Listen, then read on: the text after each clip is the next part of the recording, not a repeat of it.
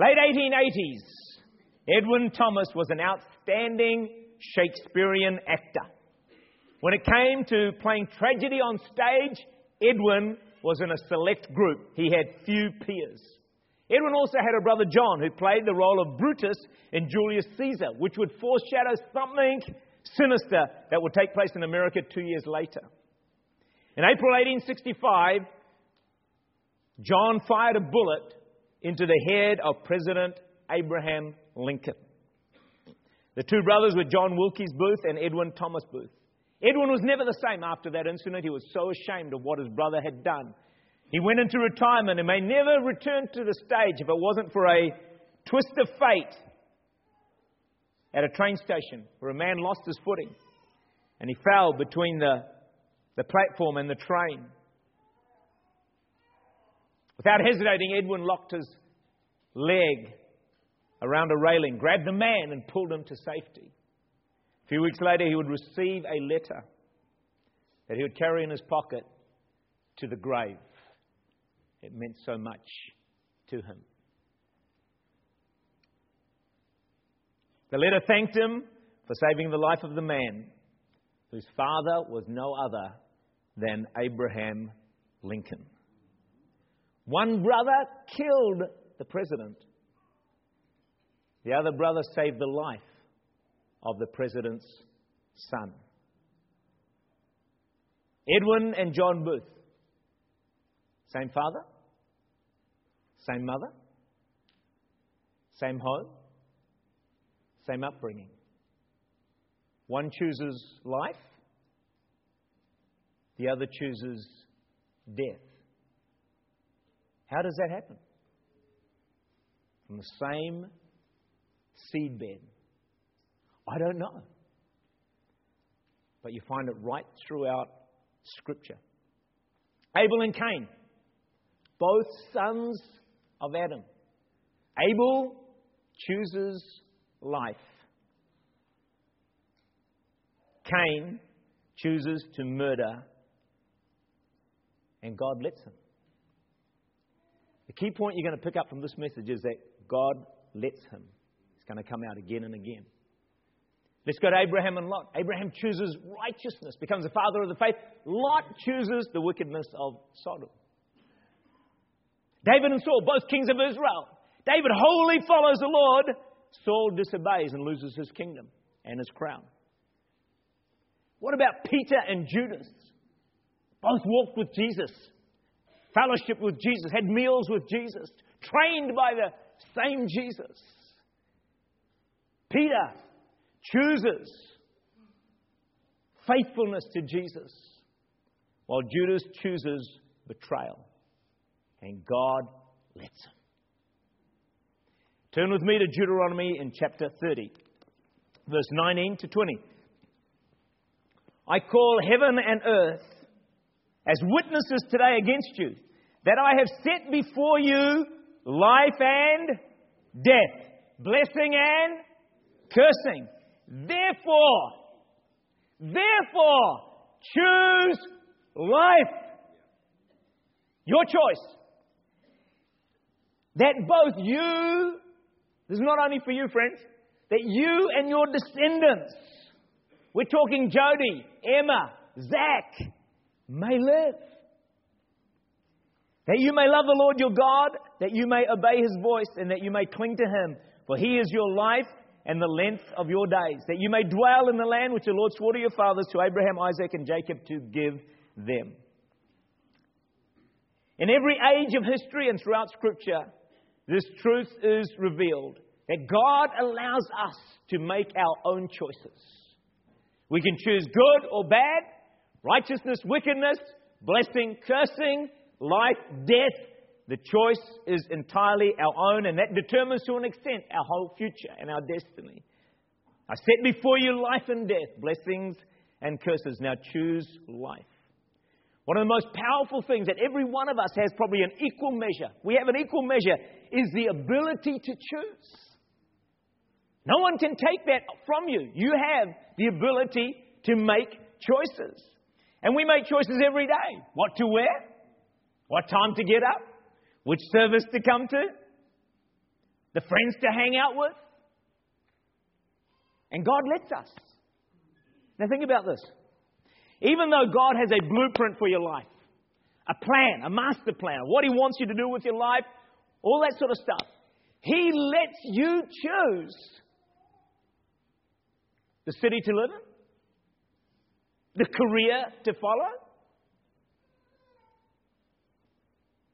and many other areas that affect that blueprint, whether you serve God or not. Whether you develop the gifts He's given you, even though He's got a, a master plan of what He wants you to do with those gifts, He, he says, I'll put it in you, this phenomenal ability to do this and this, but hey, whether you use it or not, develop it or not, up to you, your choice. Wow. That's incredible. The freedom of choice that you and I have in life. Now, there are some choices that have incredible consequences, both on earth and eternity. For example, if you choose to live right or wrong, will affect your life on earth and life for all eternity. Whether you choose to forgive or not forgive, become bitter. These have often long lasting consequences. But despite God's power to do anything, he refuses to force us to love Him, to serve Him, to live right. He just won't do it. In fact, His insistence on our freedom to choose is so great that He has made it possible that you can live your life as if God did not exist. Wow your creator, the one who has all power in the universe. You can live your life, hey, God, not interested in you, just going to do my own thing. And He will let people do that. God's respect for your freedom, do you know what it's called? There's a word for it. It's called the miracle of restraint. God just holds himself back. All power. He holds himself back. And says, it's your choice. Do you know what God does? He tells you the consequences. Behavior and the consequences that will come. And then says, over to you. You choose. I wish God wouldn't do that to me. I wish God would say, Tak, don't do that, you idiot. That's going to wreck your life. That's going to damage things. Don't do it. In fact, I won't let you do it. But he won't do it. Damn. God, I wish you would. Stop me. Save me from myself. Anyone with me on this? Yeah. yeah. Do you know why? Because our propensity is to sin. Our propensity is to do wrong. That human nature within us is, is veers in the wrong direction. God, please stop me. He says, No. Your choice. The miracle of restraint. It's frightening. Jesus' respect for human freedom is enormous. Now, we've all made some bad choices, and we've all made some good choices. But we need God to help us to make right choices more often. And He does promise to help us. Proverbs 3, verse 5 and 6. And have a look at this. This is good news, all right? You've had plenty of bad news, and it is going to get worse, but then it will get good, and then it'll get gooder. Proverbs 3 5. Trust in the Lord with all your heart. How simple does that sound? And yet we just don't do it, do we? Trust in the Lord with all your heart. Don't lean on your understanding. Don't, don't try and work it all out. In all your ways acknowledge him, and he shall direct your paths, which means make your paths straight. It's a great promise from our God. So, let me take you to the crucifixion and to the three crosses, because we see here the ability to choose in all its power. So, even with the greatest choice of all, and you know what the greatest choice of all is, isn't it? Whether you spend eternity in heaven or you spend it in the fires of hell. that unbelievably, immeasurably significant event and choice, God leads it to us. If I was God, I would never have done that. Because too many millions, maybe billions, will make the wrong choice. And the consequences are forever and ever and ever and ever. Heaven or hell. No in between. God, why did you do that? I don't know, but He did. So you've got two thieves. And there's Jesus right here in the middle. One thief's on this side, the other thief is on this side. They're both so close to Jesus. They can talk to him, they can converse with him, and they did. Matthew 27 44, the robbers who were crucified with him reviled him with the same thing. In other words, they both said awful things to Jesus, terrible things. But then something amazing takes place, and it changes. We're going to find this in Luke 23, verse 39 to 43. Luke 23, verse 39. Then one of the criminals who were hanged blasphemed him, saying, If you are the Christ, save yourself and us. But the other, remember they had both reviled him? But the other answering rebuked him. He's changed. Saying, Do you not even fear God, seeing you're under the same condemnation? And we indeed justly, for we receive our due rewards for our deeds. But this man has done nothing wrong. Then he said to Jesus, Lord, remember me when you come into your kingdom. Choice. He made a choice. And Jesus said, Assuredly, I say to you, today you will be with me in paradise two criminals, one on either side of Jesus, both equally close to him. One chooses life and eternity in heaven, the other chooses death and eternity in the fires of hell. God's given us the power of choice. When I see people wandering off track, and I'm sure we all do, people we know, they're going in the wrong direction, sometimes I say, God, please, God, why don't you stop them doing that really stupid thing, dopey thing? But does God hear us? No. He lets them go. We might even try and stop them, but God won't. Freedom of choice. If you want to go and wreck their lives, He will let them. If I was God, I would do it completely differently, but there we go. I'm not. And you should be glad I'm not. He refuses to interfere with freedom of choice. See, we choose, friends. We make choices, we make decisions. And we have to live with them. We don't want to live with them, but we have to live with them many times. But there's many areas in which you have no choice. For example, you had no choice in what you would look like. You didn't get any choice in the color of your eyes, where you would be born. You didn't get to choose your brothers or sisters, or your parents, or the house you were raised in. You didn't get to choose your level of intelligence. What a shame. We could have all been really bright.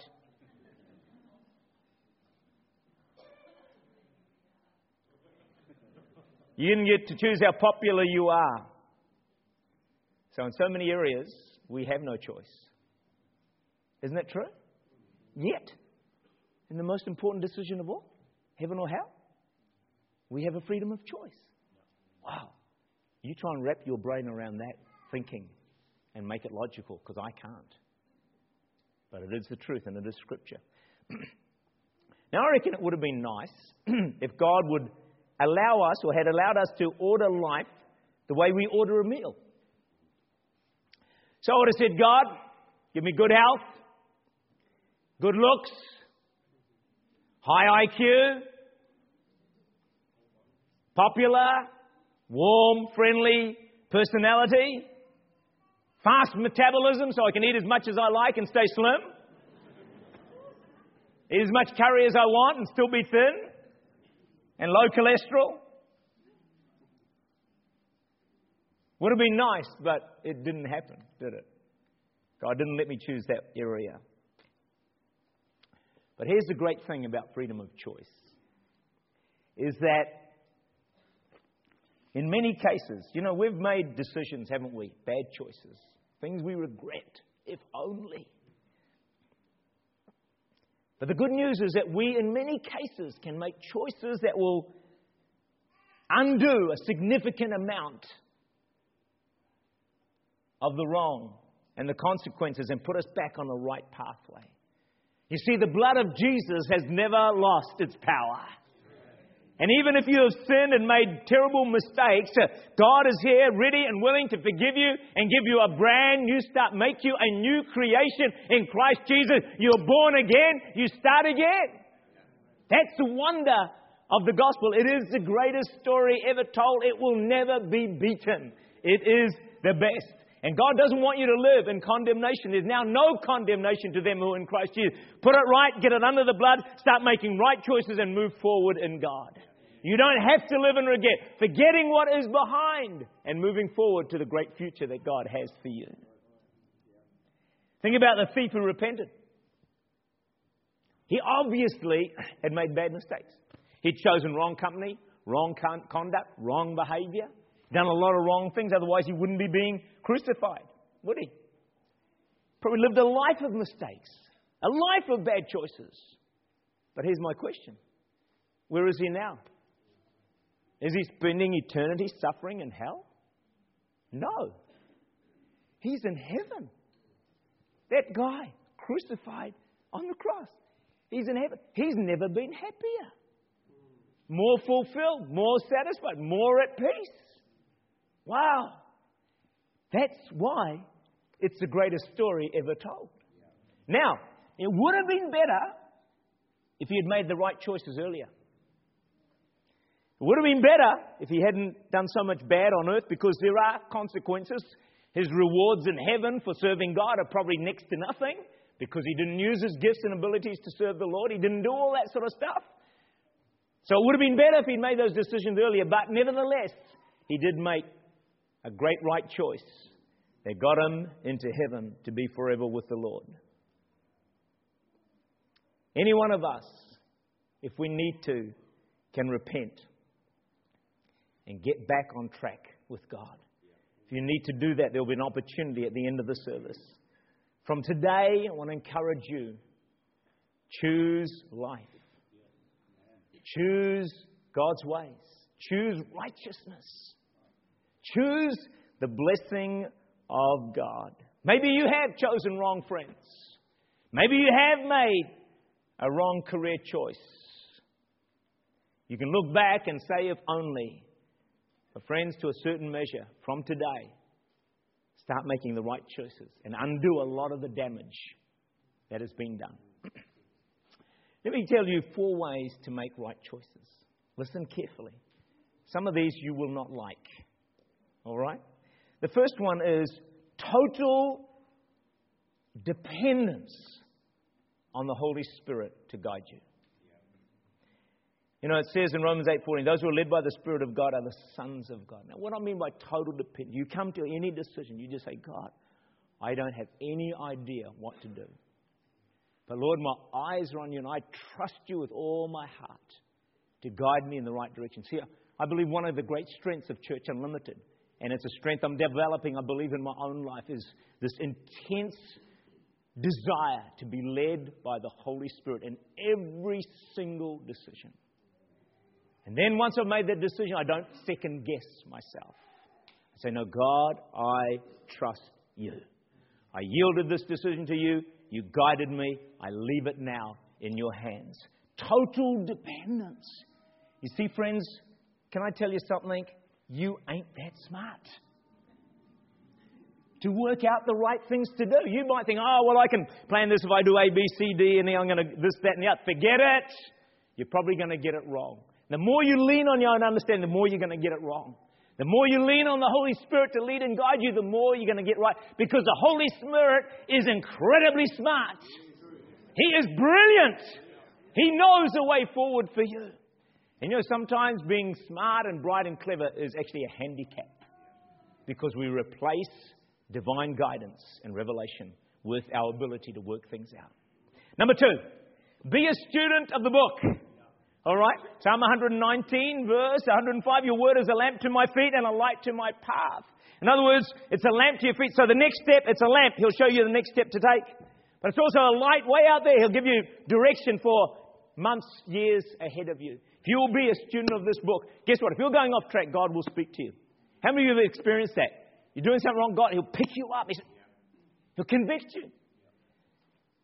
So, you want to make right choices in life? Remember, choices is everything. The whole future depends on it. Number one, total dependence on the Holy Spirit. Number two, got to lock into the Word of God. In other words, you've got to stay close to God for this stuff. That's why most of the world is a mess. Because they don't do number one or two, do they? At all. Not interested. Number three, tell the person next to you, you won't like this. Do you want it anyway? you probably don't. Okay. Point number three get godly counsel before important decisions and choices. Always get godly counsel before decisions and important choices. Proverbs 11, verse 14 where there is no counsel, the people fall, and in the multitude of counsels there is safety. I've been in ministry now 30 odd years, friends, and I, to me, this would be the number one reason where people trip themselves up. They don't seek out the counsel that they need to seek out. And then they make mistakes and they make wrong decisions. And it's a real problem in New Zealand because the average New Zealander is highly independent. I will do it my way, thank you. No one tells me what I can do. Is that right? That's the New Zealander, friends. That's a recipe for disaster. Thank you for that overwhelming response.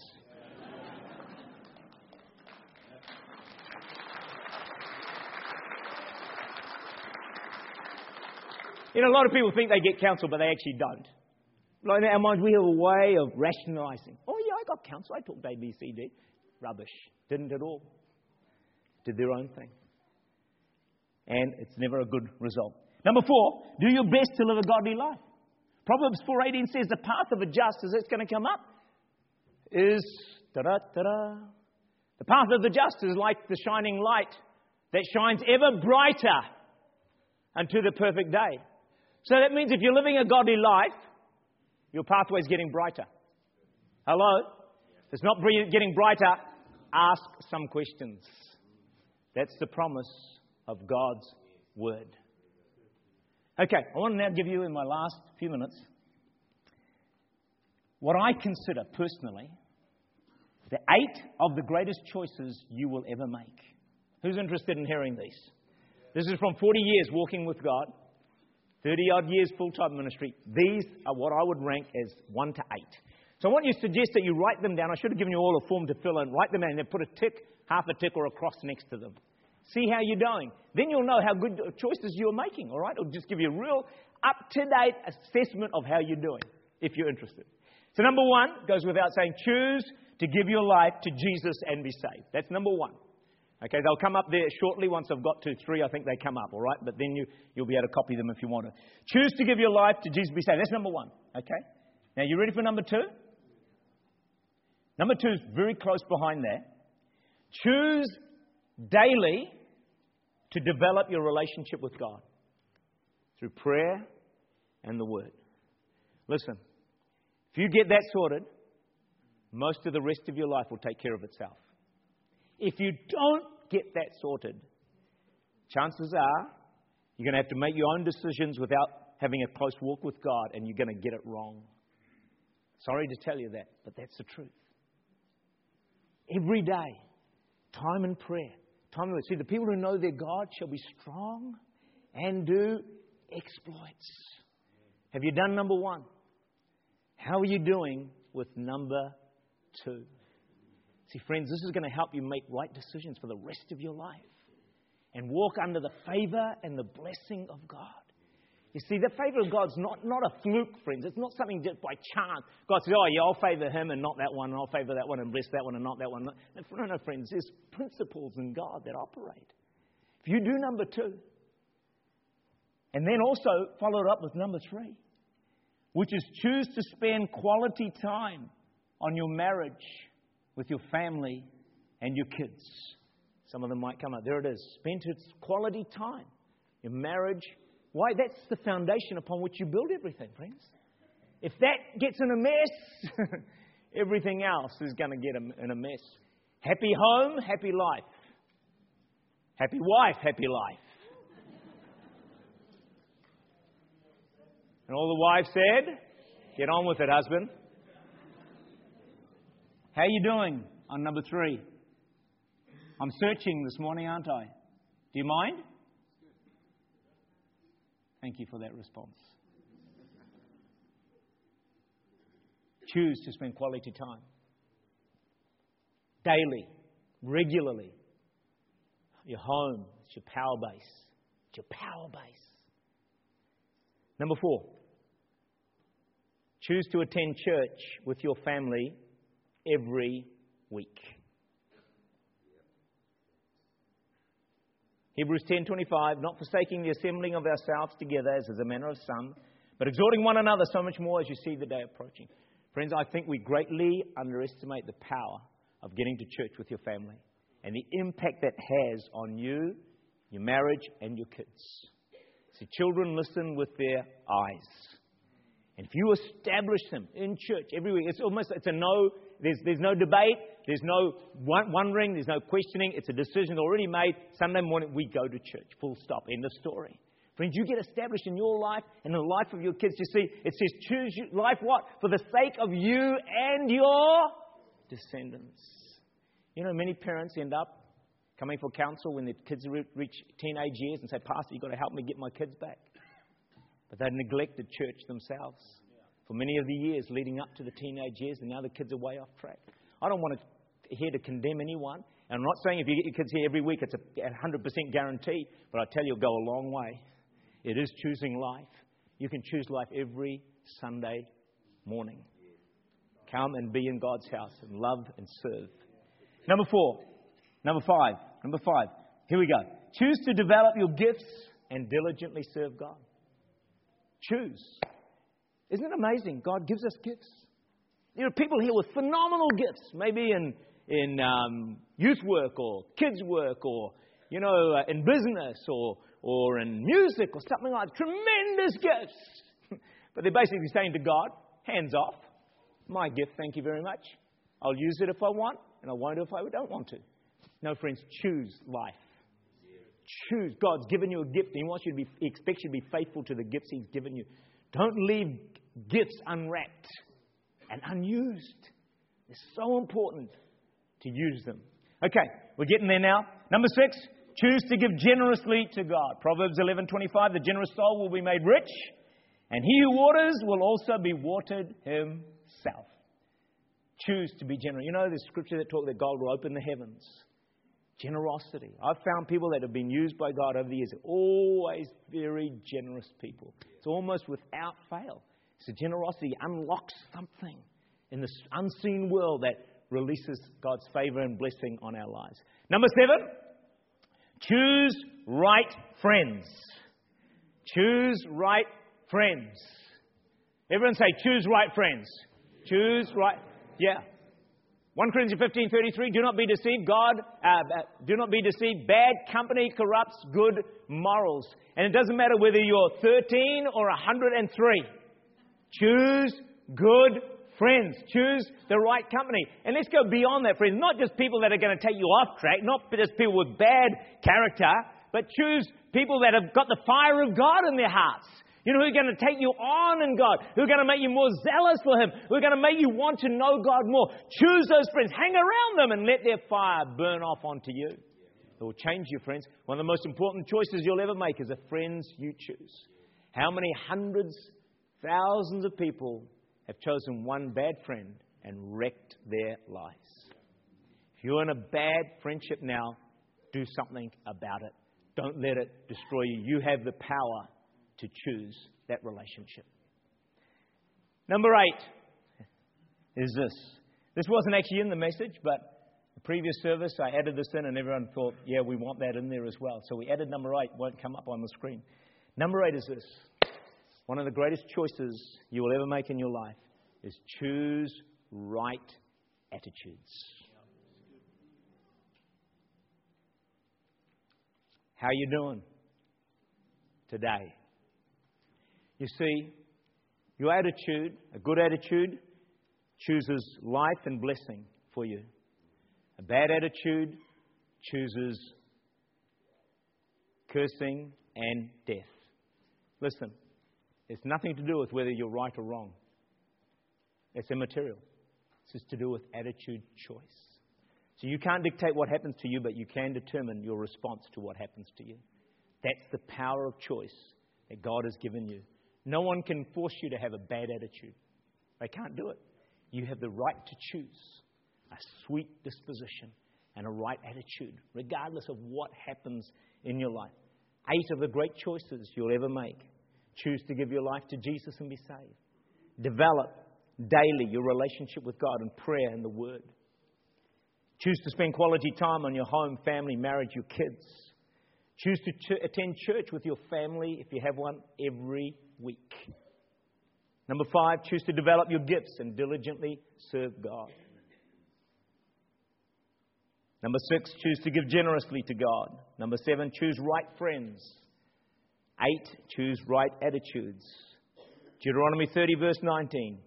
I've set before you life and death, blessings and curses. Now choose life that you and your descendants may live. Amen?